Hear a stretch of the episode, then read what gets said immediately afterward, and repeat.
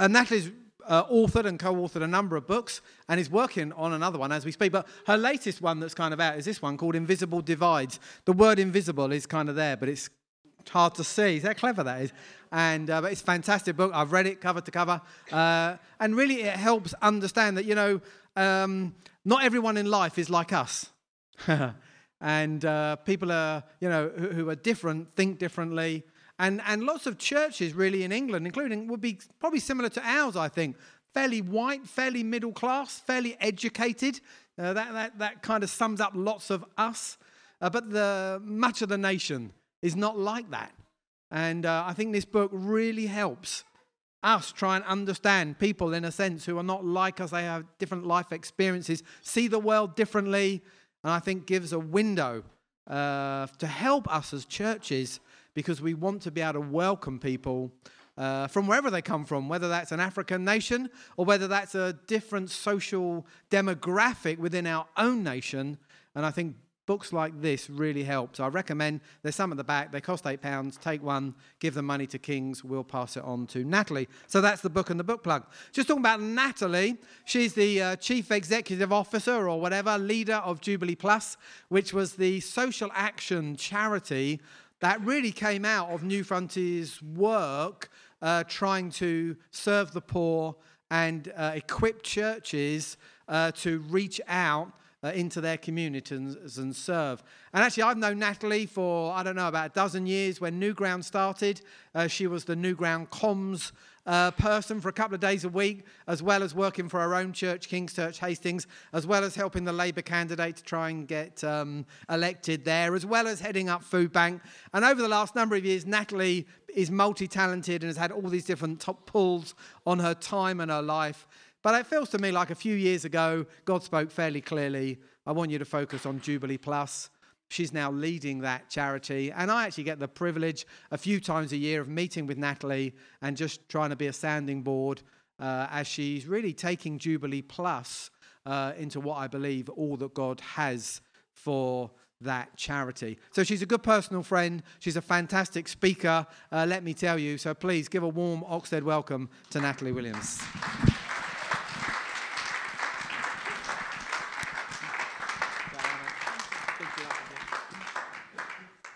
It's always a little bit worrying when someone says something that nice about you, isn't it? Because it kind of raises expectations and also tells everyone some of my past political preferences. Don't let that put you off in any way. Um, I'm very quiet about that these days. And if I'd known Dale was going to say anything, I would certainly wouldn't have worn red. So um, yeah, please don't don't let that put you off in any way. It's great to be with you. Thank you so much for having me here this morning. Um, I don't really know how to follow the object lessons, I mean, amazing, um, or any of that. I, I think it's amazing just to hear the testimonies of what God is doing. And um, so forgive me if I take us into a slightly more somber note than some of those testimonies, which were quite joyful and exciting to hear. But I want to talk about um, the cost of living crisis this morning, and more importantly, how does God respond when we are in a time of crisis? What does God do? Now, it might be that you're sat here this morning and you yourself are in a time of crisis, and it might be that no one knows that at all except God. But I just want to let you know this morning that God cares if that is you. And if that's not you and you are here and you are pretty comfortable, then actually God wants you to know too that He cares about the people around you who are struggling at the moment, who are finding the cost of living crisis hard to cope with. I spoke to someone at my local citizens advice in January, and she said to me that basically they've had more people asking for help for their gas and electricity bills in the last year than they'd had in the last decade combined. And that would be true across the nation, whether you live somewhere that's quite deprived, like Hastings, where I live, whether you live somewhere that's quite nice, um, like I hear it is here, um, then actually it's the same situation that uh, the proportion of people who are struggling is increasing and increasing in our communities. And of course, most of us have noticed the cost of living crisis, haven't we? Like, if you've done a food shop, lately? Have you winced at the price of milk or eggs or bread, even just the normal everyday food? It's not even luxurious food, is it? It's just the stuff that we buy every day. And the prices have been going up and up. If you have got a car and you have put petrol in your car in the last year or so, again, you've probably winced a little bit as you've done that. Um, when your energy bill comes in, again, it's increased massively and possibly going to increase again soon, isn't it? So we've all experienced the cost of living crisis. It has affected us all. Um, but though all of us are affected, we're not all affected in the same way. It's interesting, during the pandemic, there was that kind of phrase, uh, the great leveler. Do you remember that? People, politicians, journalists, and so on was talking about the pandemic has been the great leveler. And similar sort of language is used in some ways about the cost of living crisis. That the reason people say things like that is because we're all in it, we're all affected by it. But some of us are affected by these things um, as if we're in a cruise liner. So imagine you're in a storm and that you're in a cruise liner. Probably you look out the window and you think there's a storm out there, but you can't really feel it that much. You know it looks a bit grim but you're not really affected by it. And maybe it means you can't go on top deck to the swimming pool, so you're inconvenienced a little bit, but really you're not in any danger. Whereas for other people, the storm of the cost of living crisis is faced by them a bit more like clinging to a piece of driftwood in an ocean, wondering whether they're even going to survive, wondering how they're going to make it, wondering how they're going to get through, just clinging on for dear life. And so, for some people at the moment, the cost of living crisis is an inconvenience, and for others, it is an utter catastrophe, especially because it comes on the back of the pandemic. So, people were already struggling. People who were in poverty before the pandemic were pushed deeper into it. And then, as it looked like the pandemic was going to end and might finally be behind us, actually, we find the cost of living crisis comes along and makes life harder for so many. So, for many people, calling organisations like Citizens Advice or coming to our food banks or our debt centres or the other things that we run, people have fallen behind with things like their rent or their mortgage payments. People have fallen behind with their bills.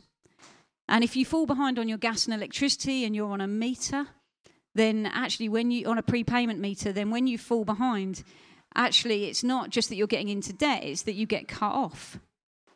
If you go more than five or ten pounds, depending who you're with, with your prepayment meter over, then, then the lights go off.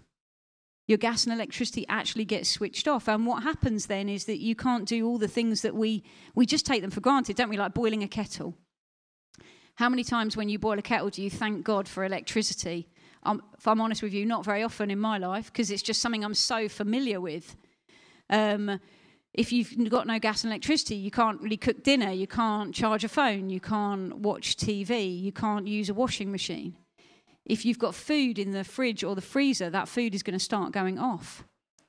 And or you're going to have to eat it pretty quickly to make sure that it doesn't.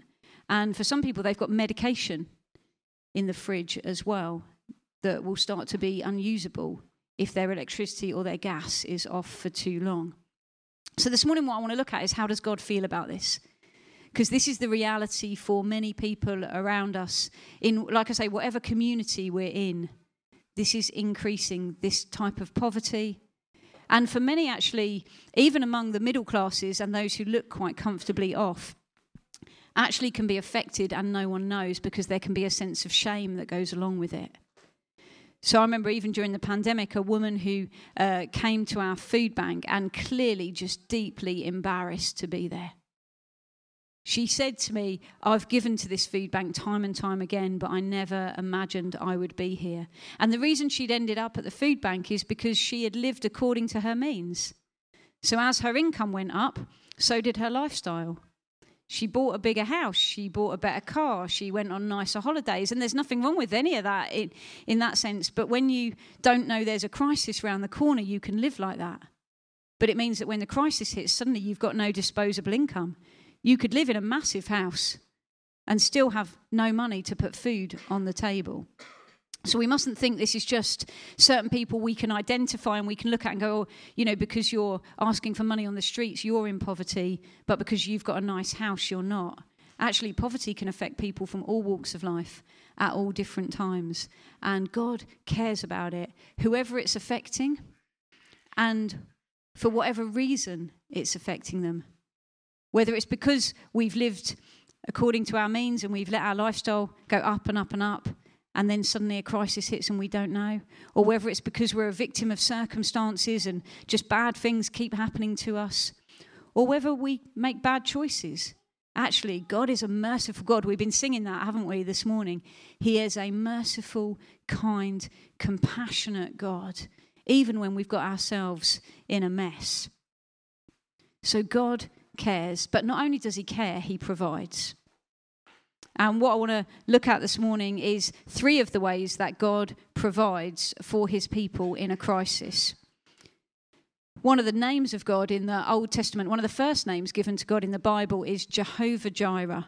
There's a woman in my church who says it's Jehovah Gyro, which um, you have to probably be a certain age to get that joke, don't you?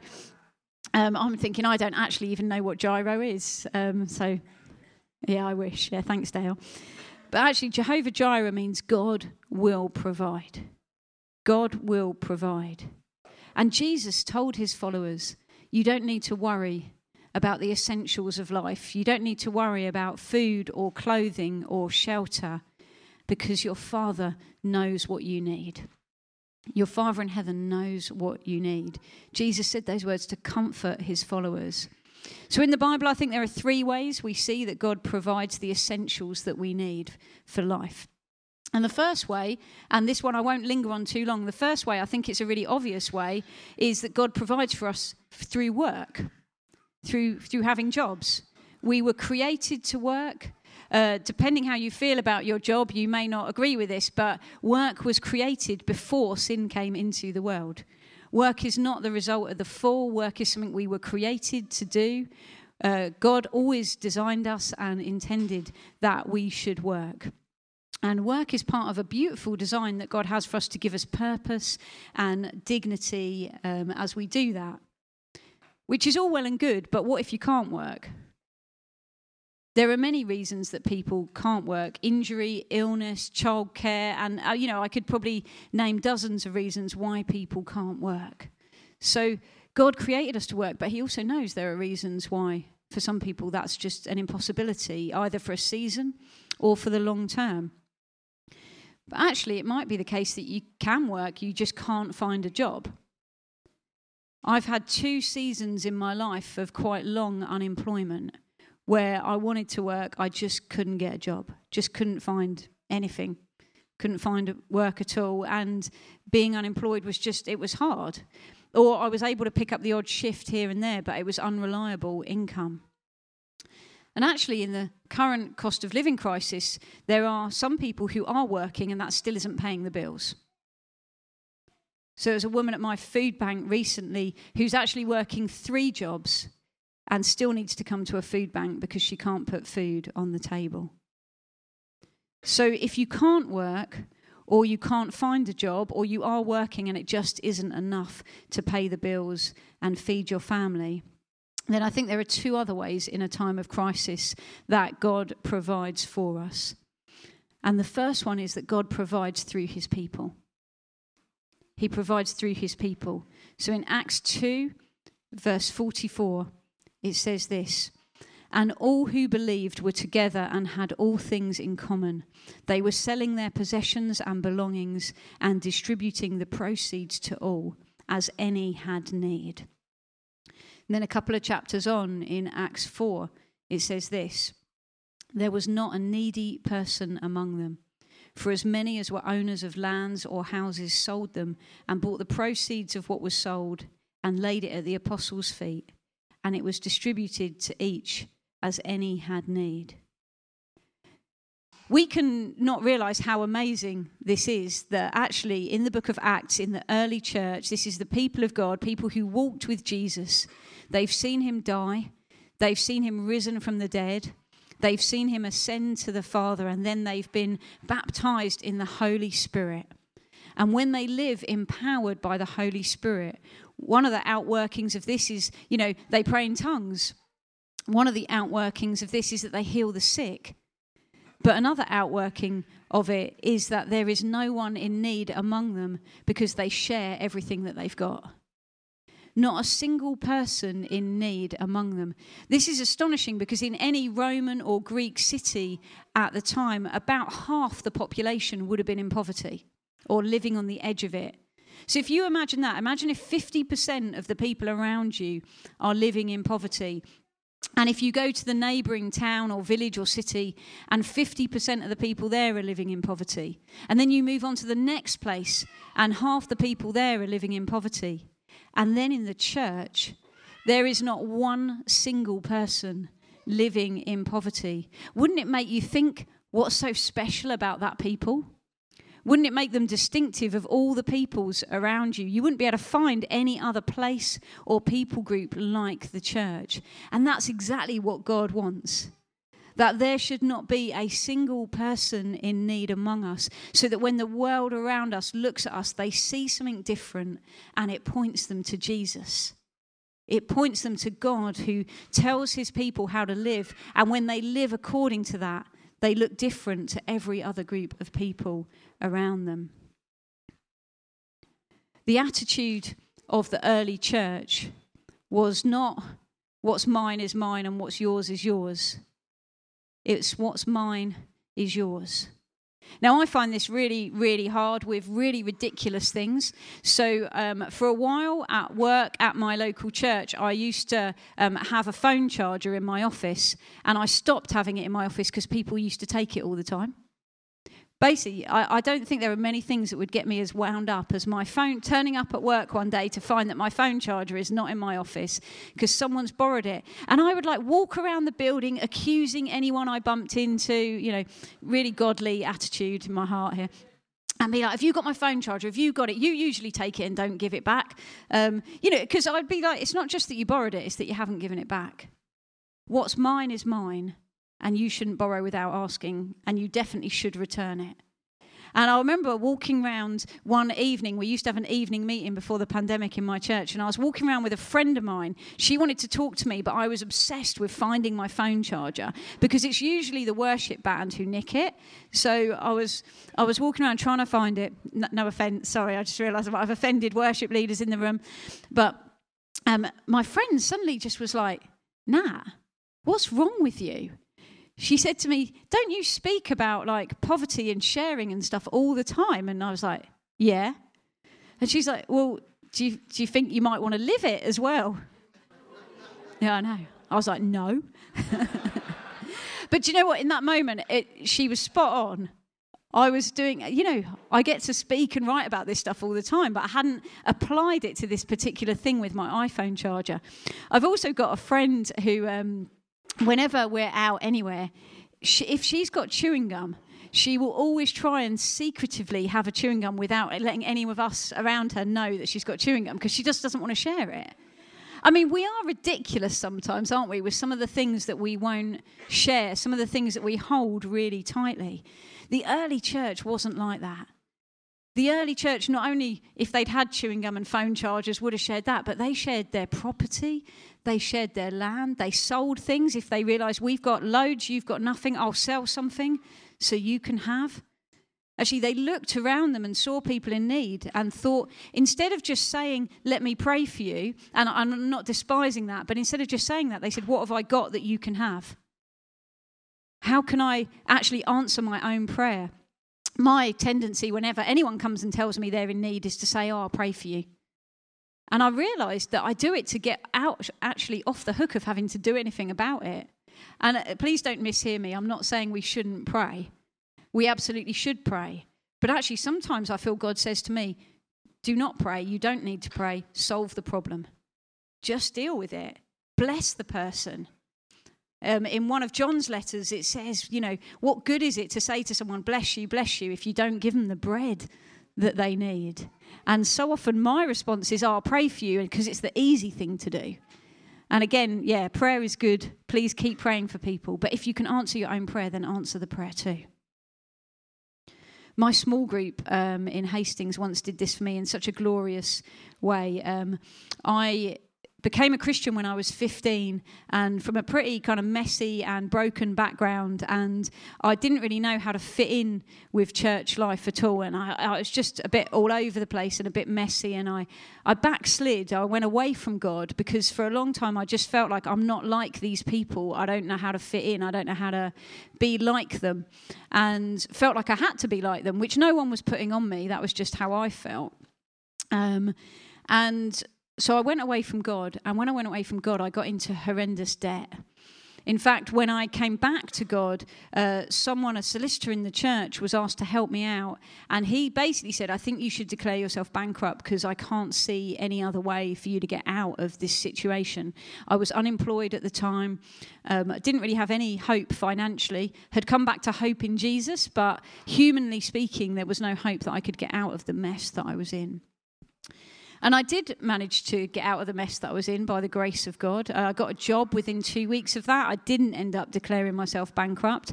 I basically, God taught me how to be good with money over several years, and I gradually got out of debt. But in that period when I was unemployed, when I was in debt, I was still doing things like smoking. And I was, some people would come up and say to me on a regular basis, you need to give that up. It's a waste of money. It's bad for your health. And they were right, of course. But it didn't make me feel like I belonged in the family of God. Those sorts of things made me feel isolated and pushed out. But my small group at the time was incredible because though they knew that I spent what little money I had on things they wouldn't approve of, they clubbed together to buy me a car because I didn't have a car and they knew I needed one and they knew that it was going to take me forever to manage to get one on my own. So they clubbed together. They bought me this old banger. It was like, I think it cost 500 quid and it was a, Ch- a Fiat Cinquecento and it was held together by duct tape. And I'm not exaggerating, it literally had tape holding one of the doors and the boot together um, on the car. But you know, I loved that car because what it spoke to me of was of a sense of the love of God the compassion of God, even though I'd got myself into a right mess. And actually, it was um, acts like that that held me in the church when there were other things that were going on that made me think church isn't for me and still hold that belief that I don't fit here. But actually, that small group clubbing together to provide a need that I had spoke volumes to me of the kindness of God for me and the compassion of God for me and made me feel like I belonged and that I wasn't being judged. So I think sharing is hard. Uh, we live in such a materialistic and individualistic culture. And I guess any of you with kids will know that it doesn't take long before they've learnt the word mine. Or certainly learnt to say no when someone wants to come along and share. But you know, the people of God, we are called to be different. We are called to be different. We're called not to be selfish or greedy or territorial or precious with our stuff. We're not to hoard. Um, James writes to the church that we're not to live in luxury and self indulgence. We are to share. We're to be a people who say, actually, what's mine is yours. And if you've got a need, then it's my responsibility. Co- collectively, it's our responsibility to meet that need. We're to be set apart by how we love each other and how that looks practically in terms of sharing what we've got. And then from that space, it's supposed to overflow into the communities around us, into the world around us. But it starts in the church with there not being a single person in need among us. Now, part of that starts with if you've got a need, feeling like you can say it feeling like you can come and talk to someone in the church. And I remember a woman in my church coming up to me one morning on a Sunday and saying to me, I am in overwhelming credit card debt and I don't know how to get out of it. And I haven't felt I can tell anyone because I know that I'm the only person in the church in debt.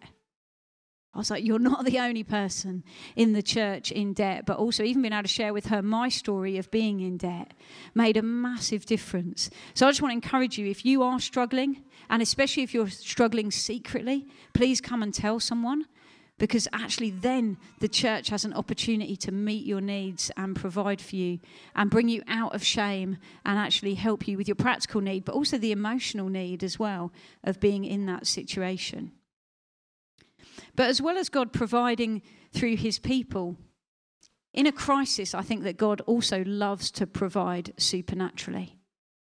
And I just want to say before I get into kind of some of the miraculous supernatural provision of God, that I actually think it's a miracle every time God moves my heart to give to someone else. Now, you might be more naturally generous than I am. You might be more naturally a sharer than I am. But for me, I know there's times when I know it's only a sovereign move of God that has worked in my heart when I've given to something or someone, especially if it's someone who I'm not sure they'll spend it wisely. You know that feeling? I'm sure I'm not the only one who's had that thought. Sometimes you think, shall I give to that person? Oh, I'm not sure what they'll do with it. Actually, I think God often wants to work in our hearts to say, give generously. That's the bit He's called us to. What someone does with what we give is their responsibility. And that's the bit God will hold them accountable for. But what God holds me accountable for is am I generous? Am I compassionate? Am I willing to share? And I love um, what it says about the Macedonians in 2 Corinthians chapter 8. I'll just read this to you. Um, this is Paul writing, and he says, We want you to know, brothers and sisters, about the grace of God that has been given among the churches of Macedonia. For in a severe test of affliction, their abundance of joy and their extreme poverty have overflowed into a wealth of generosity on their part. Now, just think about that for a moment. The Macedonians are in a severe test of affliction, and this is some weird maths. They've got two things They've got an abundance of joy and they've got extreme poverty.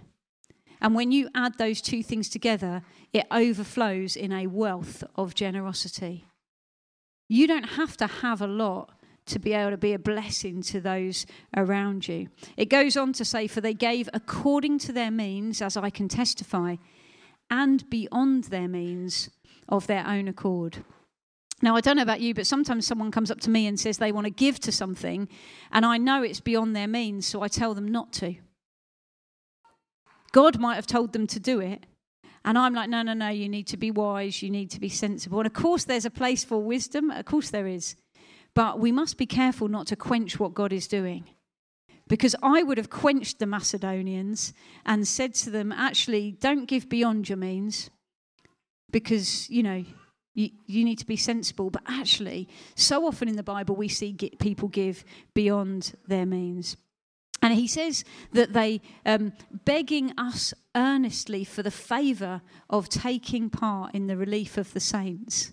I read this verse um, at the start of this year. i am sure I would have read it several times over my life, uh, time as a Christian, but I read it at the beginning of the year and I thought, wow, when was the last time I earnestly begged God for an opportunity to take part in the relief of other people, whether Christians or not. I think the posture is so interesting there, isn't it? And that, for me, is a supernatural work of God. If we get to the place where we earnestly beg, God, give me an opportunity to partake in the favour um, of the relief of the saints. And I think many of us will have stories where we've been blessed by God miraculously providing through other people, through moving other people's hearts. We might have many stories of where God has moved our own hearts to miraculously bless others. But I do think God also loves to miraculously bless directly as well. I do think He loves to do supernatural things that no one can explain. And so often, when we talk about the supernatural, we talk about healing, um, signs and wonders, those kind of things. And that's wonderful. And I'd love to see more healing. But I wonder if in our day, at this time in our nation, God is wanting to do something with miraculous provision again, with supernatural provision again. There are loads of examples of it in the Bible. I'm going to just race through a few of them. So in Psalm 78, it recounts kind of the tale of the Israelites in the desert with Moses. Now, so they have um, escaped from slavery, being held by the Egyptians, and they've escaped, and they're now in the desert. And they've got no food or drink. There's no provision for them, and there's nowhere to get it from. And in Psalm 78, it tells us a few of the things that God did. So one of them is He split rocks in the wilderness and gave them drink abundantly. So, literally, what it's saying is God just split rocks and water came out that was drinkable that was clean, that was pure water that they could drink. It says that he rained down on them manna to eat and gave them the grain of heaven. Literally, food falling from the sky to provide for their need. It says that he rained meat on them like dust. I don't think that sounds very nice, but um, they needed meat to eat. So he rained meat on them like dust. They ate and were well filled. Isn't that incredible? And we can read this as if it's not real. We can read this as if it didn't really happen, but this is, his, this is history. This is stuff God actually really did for people who were hungry and who were thirsty and who were moany and complaining and not that faith filled at all. And yet God provided miraculously all they needed. And it's not just the Israelites in the desert. I'll just tell you a few stories from the prophet Elisha. So in 2 Kings 3, um, the kings of Israel and Judah go to war together. They're on the same side, they go to war together. And for seven days, they're in a parched land where basically the whole army is going to uh, dehydrate and die of thirst. There's no water at all. And through Elisha, God says, I'm going to fill the dry stream bed, bed with water. And he does. Water comes, they have all they need. In 2 Kings 4, there's a widow who is in debt and she's going to have to sell her two sons into slavery so that all of them can survive. Um, and again, God provides. He provides an abundance of oil, N- enough oil not only that she can pay off her debts and keep her sons, but also that they can live off the rest of it. In the same chapter, it's a time of famine, and there's a stew that is poisoned. So there's not much food around, obviously, in a famine, and they've got a stew, and the stew's poisoned, so not being able to eat it is catastrophic. And again, through the prophet Elisha, the stew is made totally fine so that they can eat it and they don't die. And also, it says that bread is provided, is multiplied enough for a hundred people. And just one more in 2 Kings 6. Um, the sons of the prophets are chopping down trees to build homes because they don't have homes. And this is a weird story, I think, but uh, one of them is chopping down a tree and his axe head falls into a river. And you think, well, is that that big a deal? But actually, it's pretty disastrous for this guy because it says that it's borrowed.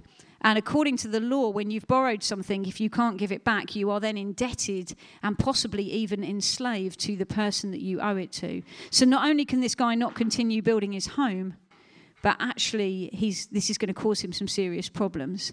And so Elisha comes along and throws in a stick, and up the axe head pops from the riverbed and comes back to the surface so the guy can carry on chopping down his tree. And again, these are real stories. They're not just kind of fairy stories or they're not just bedtime stories for the kids. These are things God really did in history, and He's still the same God today. So, whether it's food or drink or the tools that are needed for work, God provides and He cares. And He still does that. I'm sure some of you will have heard of George Muller, who's a guy who um, set up orphanages in Bristol. And there's loads of famous stories about George Muller and how he would have these orphanages, but they would have to pray for provision because there'd be nothing to eat or drink. And there's stories of all the kids sitting at the breakfast table with no food and no milk, and then like a milk cart breaking down outside. So that suddenly they're literally sitting there praying, and then a milk cart breaks down outside in that moment, and then they've got milk for that morning. Likewise, there's stories like that about bread appearing from nowhere where they didn't have food.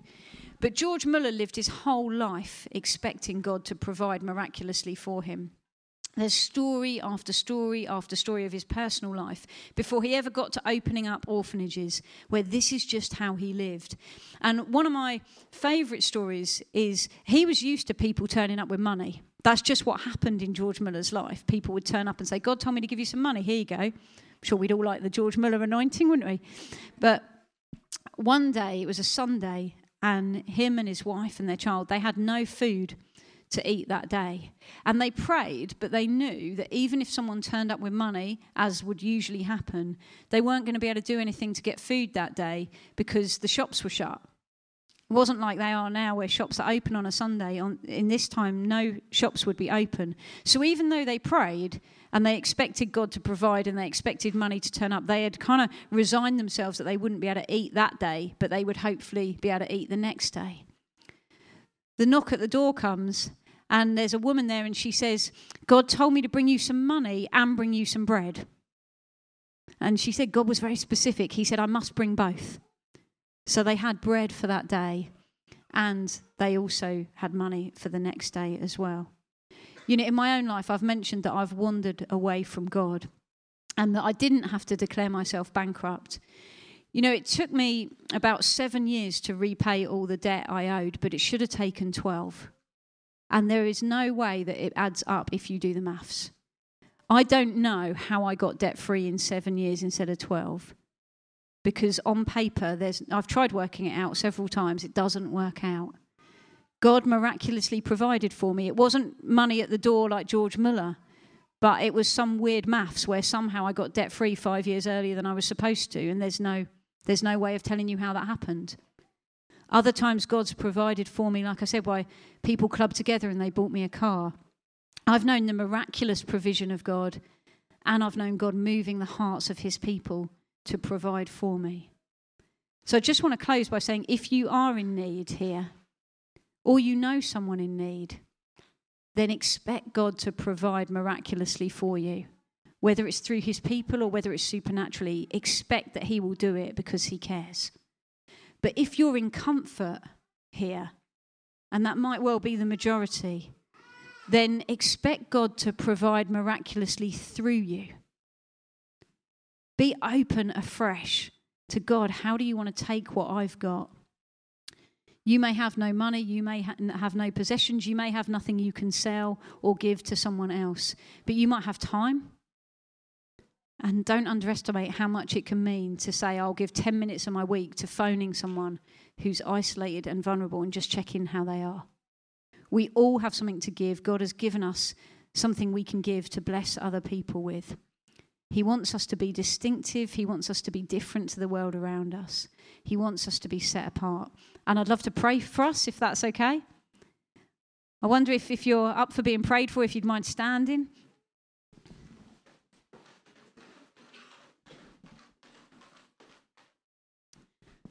And if you're kind of thinking, do you know what? I am, God, I'm, I'm willing. Even if part of you thinking, is thinking, I'm scared to pray this, but you think, actually, God, I do want to be like you. I do want to be a blessing to those around me. I want to provide for others where I can, but I also want to expect your supernatural provision where I can't solve it myself. I wonder if you'd like raise your hands or just do whatever you're comfortable to do, place a hand on your heart, whatever it is for you that is kind of that posture of responding to God. Father, we are so grateful that you are a God who cares. We're so grateful that you are a God who provides, that you are Jehovah Jireh, that you are the God who sees all we need and you care about the details of our lives. Thank you that you are a generous God. Thank you that you are an abundant God. Thank you, you do not withhold your mercies, your compassion, your goodness from us. And God, I pray you would help us to not withhold what we've got from other people. God, would you give us a mindset like the Macedonians, where we would beg earnestly for an opportunity to give to others who've got less than we've got? God, I pray even this week you'd give us opportunities to be generous to each other and, and generous to people we might come across in our day to day lives, whether we know them or whether they're strangers. God, would you take us deeper into the journey of generosity? Would you take us deeper into the journey of expecting supernatural, miraculous provision? God, would you give us open hands and open hearts? And I pray, God, that you would make us distinctive to the communities around, that people might look at us and see how we live, and it might point them to you, Jesus. That we might do a lot of good to people, but it might bring you great glory, Jesus. Amen.